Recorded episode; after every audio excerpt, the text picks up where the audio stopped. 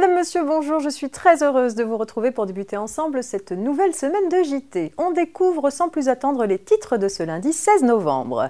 Aide aux PME et ETI industrielles, nouvelle variante de l'arnaque au président et projet de loi autorisant la prorogation de l'état d'urgence sanitaire. C'est parti.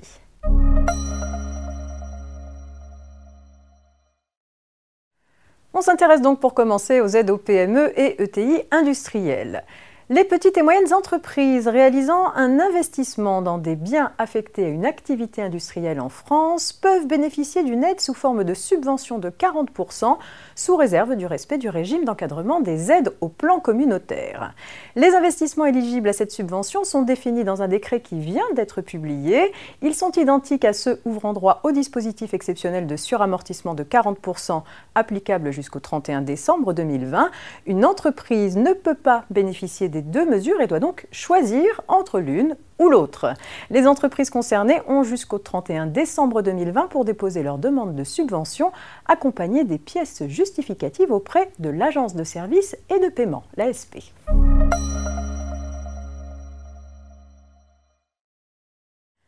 On poursuit avec la nouvelle variante de l'arnaque au président. Dans sa forme classique, l'arnaque au président commence à être bien connue. Il s'agit pour le fraudeur de se faire passer pour le président de la société auprès d'un collaborateur du service comptable pour lui faire exécuter un virement vers un compte étranger.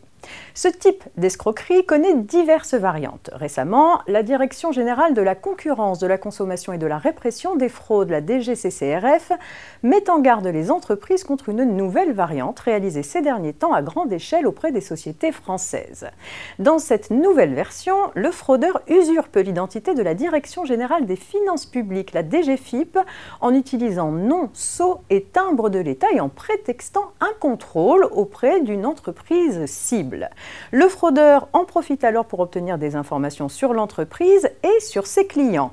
Grâce à ces informations, le fraudeur se fait passer pour l'entreprise cible auprès de ses clients et les informe d'un changement de compte bancaire. Les clients ainsi dupés effectuent le paiement des nouvelles factures sur le compte appartenant en réalité au fraudeur.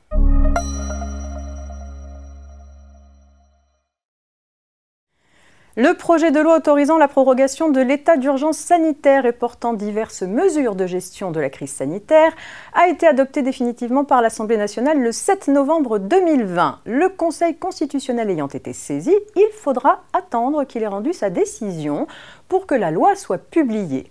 La prorogation de l'état d'urgence sanitaire jusqu'au 16 février 2021 s'accompagne de la possibilité pour le gouvernement de réactiver ou de proroger par ordonnance plusieurs mesures sociales dérogatoires temporairement mises en place courant 2020 pour permettre aux entreprises de faire face aux conséquences économiques de la crise du Covid-19. Le projet de loi vise plus précisément les mesures d'adaptation inscrites dans la première loi d'urgence Covid-19 du 23 mars 2020, la seconde loi d'urgence Covid-19 du 17 juin 2020 et la deuxième loi de finances rectificative pour 2020.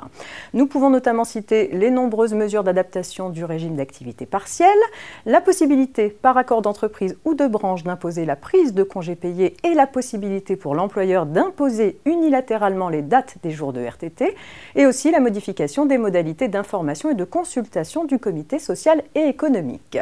La nature des dispositions qui seront effectivement prorogées ou réactivées dépendra des ordonnances qui suivront la publication de la loi au journal officiel. C'est la fin du JT de ce lundi. Très bon début de semaine. À demain.